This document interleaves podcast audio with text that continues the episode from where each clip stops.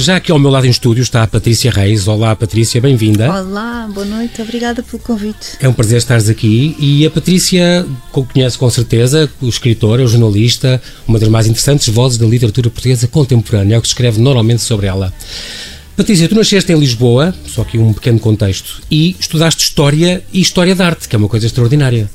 Na verdade, Uh, sim, estudei comunicação empresarial, fui estudando e, e, agora estou pronta para ir defender a minha dissertação de mestrado, que é espasmar, ah, boa. em Ciência das Religiões. Muito interessante. Isso tem a ver com algum curso que tenhas tirado na Católica, Ciência não, das Religiões? Não, Ciência um das Religiões existe na Lusofna há 20 anos, é um Sim. curso já... já do Paulo Mendes Pinto, do não? Paulo Mendes Pinto, uh, que, é um, que é o meu co-orientador de, de, dissertação. Um, e vou-te dizer que foi maravilhoso voltar à faculdade depois dos 45, 40 e, não, aos 44. Que ninguém dá, o observador aqui, pelo, pelo, assim, pela rádio pode ouvir a voz Isto dela. já foi há uns anos, é eu faço 50 nova. para o ano. Uh, é verdade. Faço 50 Nasceste em 70, sim, exatamente. Sim, não tenho nenhum problema com a coisa da idade. Claro tu tens? Não, ainda bem, não, não. também não. Pois. Pronto, e foi voltar à faculdade foi muito bom, foi uma experiência maravilhosa. A parte das aulas foi extraordinária. O pior é aquela escrita académica, não é? Ah, pois. Que é o registro diferente dos teus romances. De... Mas pronto. Pronto, ela, uma, uma, coisa importante na carreira da Patrícia é que ela começou no Independente, uma grande escola. É verdade. Uh, assistiu em direto ao, ao MEC a escrever as, as, suas crónicas também, outra grande Não, escola. Não, mais ao Paulo Portas do que ao Miguel Esteves Cardoso, devo dizer. Sim. Mas o Paulo, foi... no limite do fecho, já em sim. Sempre. Fantástico. E estagiou na, na Time, em Nova Iorque, uma grande experiência também. Foi, na altura foi extraordinário. Sabes que era uma altura muito diferente do jornalismo. Nós agora olhamos aqui para a redação do Observador e são computadores atrás de computadores, é. não é? Naquela altura não havia computadores, não havia telemóveis, eh, o mundo era muito diferente e o jornalismo que se fazia também era bastante diferente. Era diferente, outros Sim. tempos e uh, depois começaste, a, depois de passar por vários projetos, incluindo em televisão uh, e os projetos especiais do público, por exemplo, pelo Expresso, onde, onde tu onde, para onde foste convidada para ir trabalhar. Um, hoje em dia assinas ainda a edição da Egoísta. Sim, é um, é um projeto que é meu, meu e do Henrique Caiate e do João Galho inicialmente. Grande designer. Grande, grande designer, grande ilustrador também. Uhum. Um, e pronto, e fizemos, começámos esta aventura há 19 Casino. anos, é a revista da Grupo Estoril Sol.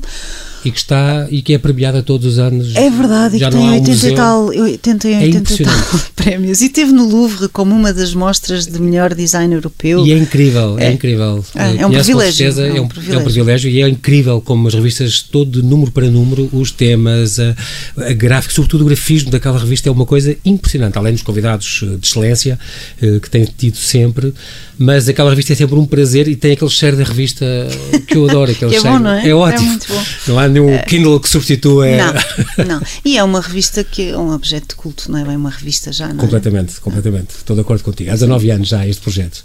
E estamos aqui por causa do teu romance novo. O teu romance novo, As Crianças Invisíveis, que foi, aliás, lançado uh, na semana passada, dia 25, por dia Álvaro, 25, pelo Álvaro, Álvaro Labrinho Lúcio, no corte inglês. Uh, um romance espantoso que eu gostei muito, eu li os teus romances. Um, e acho que não tem nada a ver com, com nenhum deles, uh, tirando um bocadinho talvez a construção do vazio, já é um romance com dois anos e onde também há uma, uma Sofia, uma, uma personagem que também passa por, por, estas situações de violência e de abuso, pronto, e, e, o depois disso.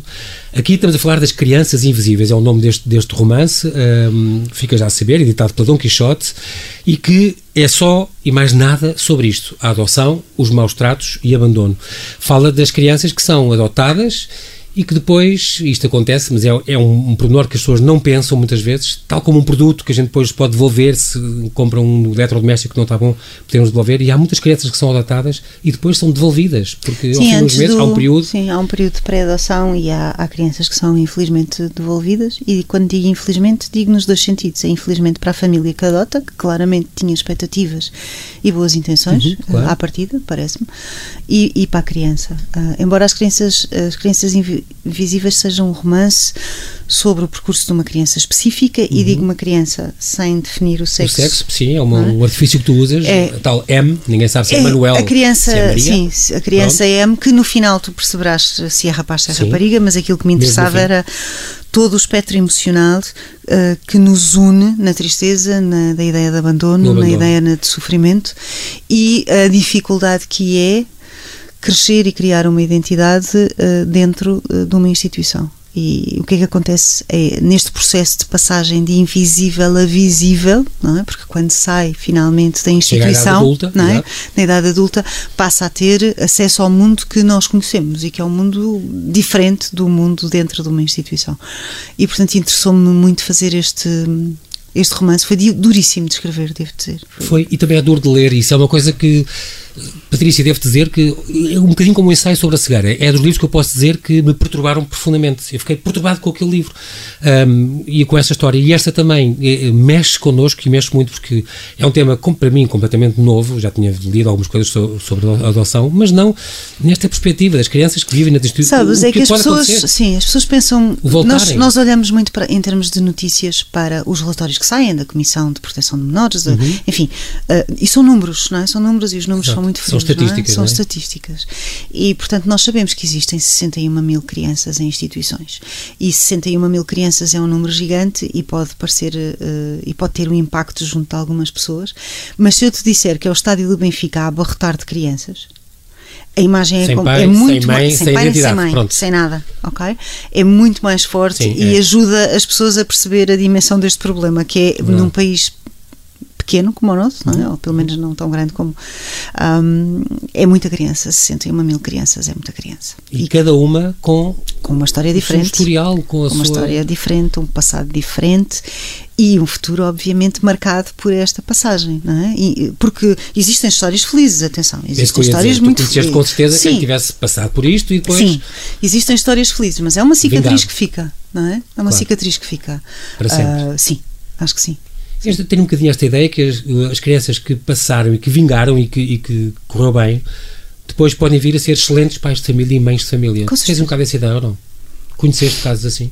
Um, sim, conheci um caso assim. Quanto mais não seja, mas também para conheci, não viverem o que eles viveram. Sim, e, portanto... Mas que também conheci uh, uma, uma, hoje uma mulher, tem uhum. 29 anos, que não quer ser mãe de maneira nenhuma. Por causa deste trauma? Por causa deste trauma, sim. Tu falas disso no livro. Sim, aliás, do que é que é uma boa mãe, não é? Exatamente, essa definição, o que é, o que é uma mãe? Há uma parte no livro que falas disso e que é impressionante. E eu lembro, por exemplo, mais novo, quando estava em grupos de retiros e que visitávamos a casa do Gaiato, por exemplo, lembro que falava e falávamos com os miúdos e falava muito do meu pai, da minha mãe e com algum carinho e tudo. Lembro de um dia um deles me ter, ter dito isso: olha, estás a falar do teu pai como se fosse a coisa melhor do mundo, uma, da tua mãe. Mais fácil. Mas, olha, o meu pai é o nome e bati na minha mãe, não sei o quê. A ideia de pai para ti, que é importante, e a questão uhum. de Deus e tudo eu não tenho essa imagem de pai. E, a gente aí relativiza e é, que, Isso é outra caramba, questão. Não é? eu não, não, quis entrar por aí, embora eu seja uma. Um, embora eu tenha uma fé é muito, muito concreta, eu não quis entrar uhum. muito pelo tema da religião, porque é muito difícil, nas instituições, é muito difícil. Onde é que está Deus ali? O que é, qual é a dimensão de Deus ali? Questiona muito, ah, não é? E, e, qual é o impacto que, que este silêncio aparente de Deus tem em ti? Uhum. uh, quando estás numa instituição. Sobretudo quando chegas a esta altura de definição de identidade na adolescência, quando todo tu és uma construção e destruição ao mesmo tempo, não é? Uh, e Deus parece-te um bocadinho irónico e, e, e, e, e, uma solidão e uma ideia de abandono que eu acredito que muitas pessoas depois uh, deem a volta e encontrem um sentido de fé uh, mais tarde. Uh, uhum. E outras, pelo contrário, têm-no e têm-no de sempre. E, e, e Como se é, entranhado é, é, na sua e, alma desde sempre. É, é. E, vou, deve ser muito exigente viver sem Deus. Não?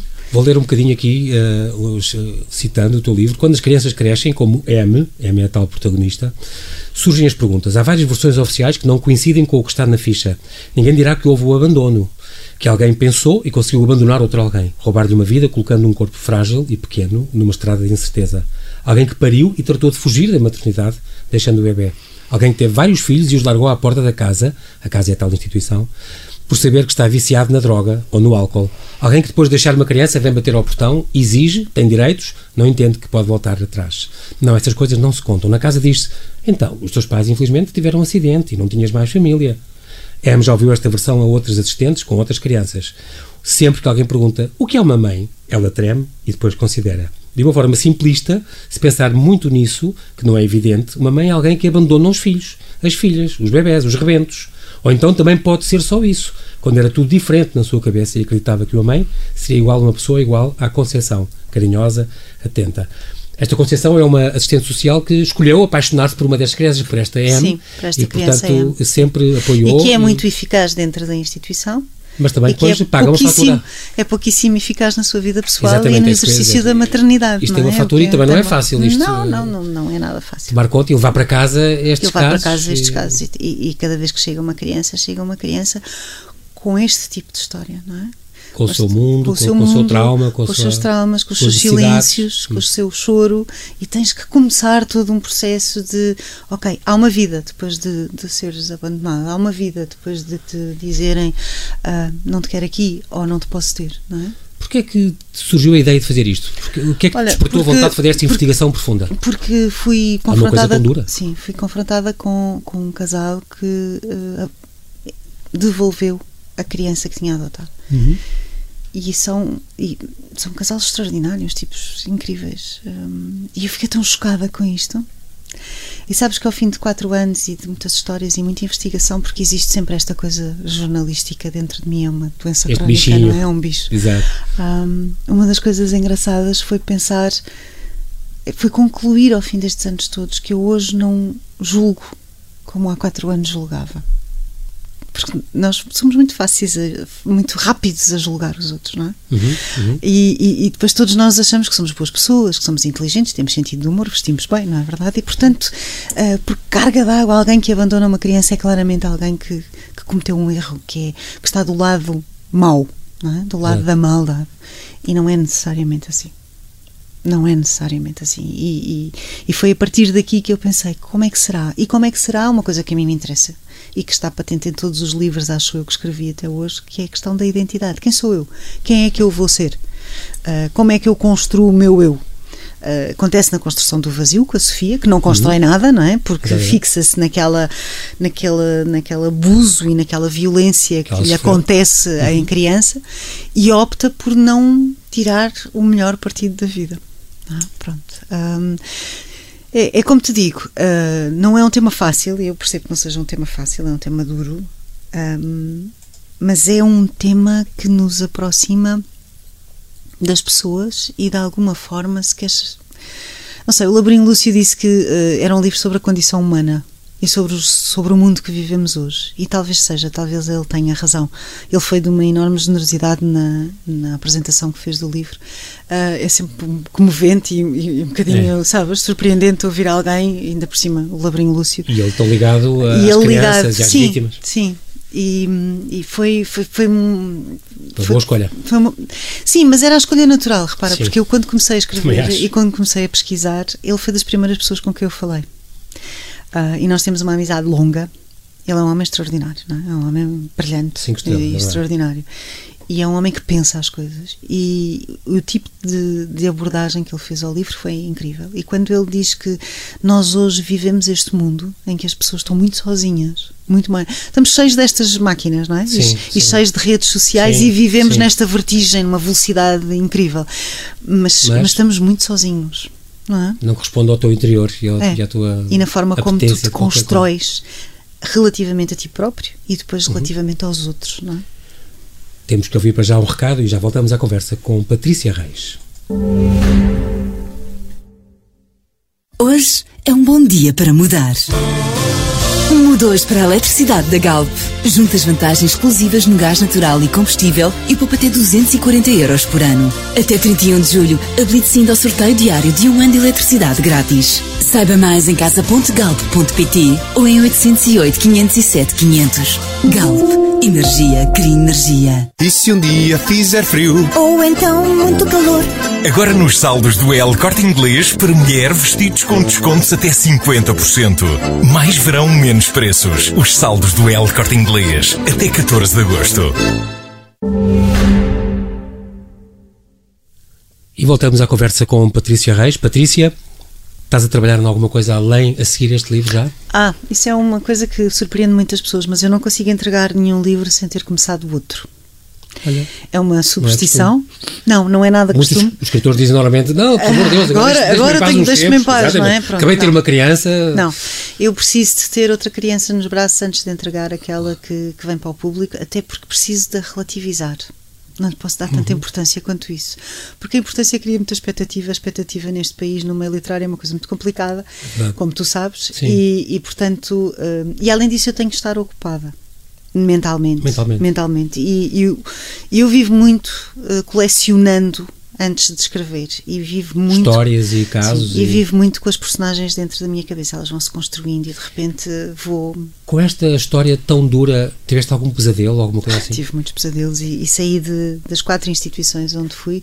Houve uma delas, eu saí, enfiei-me no carro e chorei Choraste, choraste, desalmadamente. E, Uma catarse. E, e graças a Deus que eu tenho a vida que tenho e que os meus filhos conseguiram ter aquilo que. Caramba. Caramba, não é? E o marido extraordinário que tens E também, atenção. maridos. É verdade. É verdade. Isso ajuda muito. ajuda Eu bastante. imagino que eu, eu perguntei-te isto porque temos sempre aquela, aquela ideia dos escritores que, que sonham com os personagens e a história vai para onde eles não querem, às vezes. Não, é, pi- opa, é coisas piores ainda, não é? Estás a trabalhar numa reunião e de repente hum, a pessoa está a falar contigo e tu estás a dizer não, não, estás a, tem a personagem a dizer olha, eh, olha, pensa mas é nisto, deixa lá a reunião, anda lá, anda lá falar comigo um bocadinho. Pronto. Outro, outro caso que eu tenho que te perguntar aqui, ainda temos três minutitos, quatro para, para, para conversar, hum, é da Conceição. A Conceição é- simboliza aqui uma, uma destas assistentes sociais, no fundo, que trabalha nesta instituição, no teu livro A Casa, e pagou uma fatura elevada por causa disto. Conheceste algumas assistentes sociais que, é porque isto não é fácil. Também me lembro daquelas enfermeiras das neonatologias, aquelas que tratam aqueles bebezinhos e prematuros, e e, muitos morrem. sim, e e-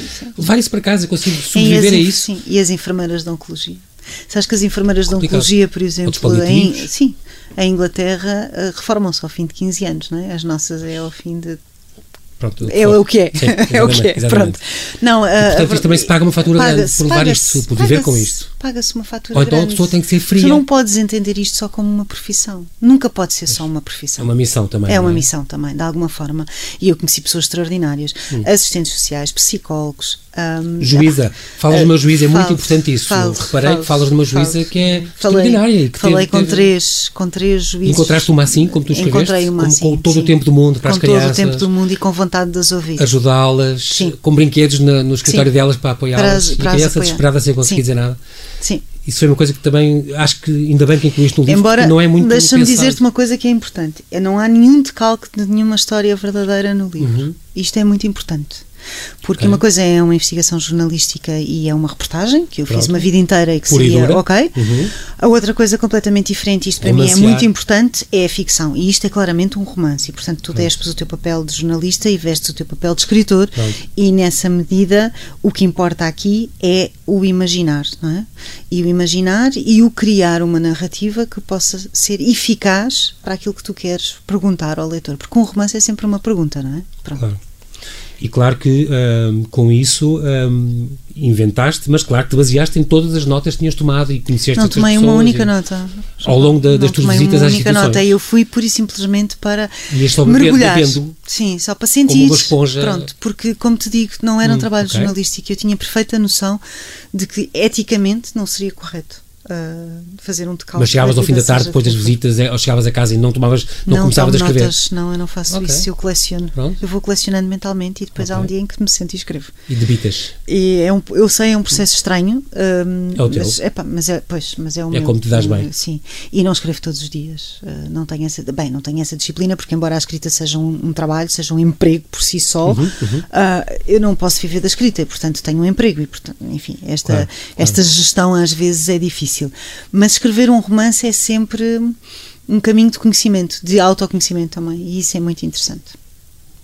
Uma boa perspectiva e ficamos, eh, Patrícia, vamos ficar à espera do teu próximo projeto. Daqui a três ou quatro anos. Fica combinado que voltas cá. Antes disso, se calhar ainda voltas. Vou Espero- arranjar, um- vou arranjar um espero motivo para voltar, voltares cá. até porque eu adoro rádio, Claro que sim. sabes, não é? Não Sabes sabia, que eu tenho uma paixão assolapada pela rádio. Fantástico. Tens uma cadeira aqui ao lado, já, o teu lugar já vou já por um autocolante com o teu nome, Patrícia Pronto, Reis. isso é é. Nessa cadeira para poderes voltar de vez em quando. Foi um prazer ter-te aqui, Obrigada, Patrícia. muito Muito obrigado por ter vindo.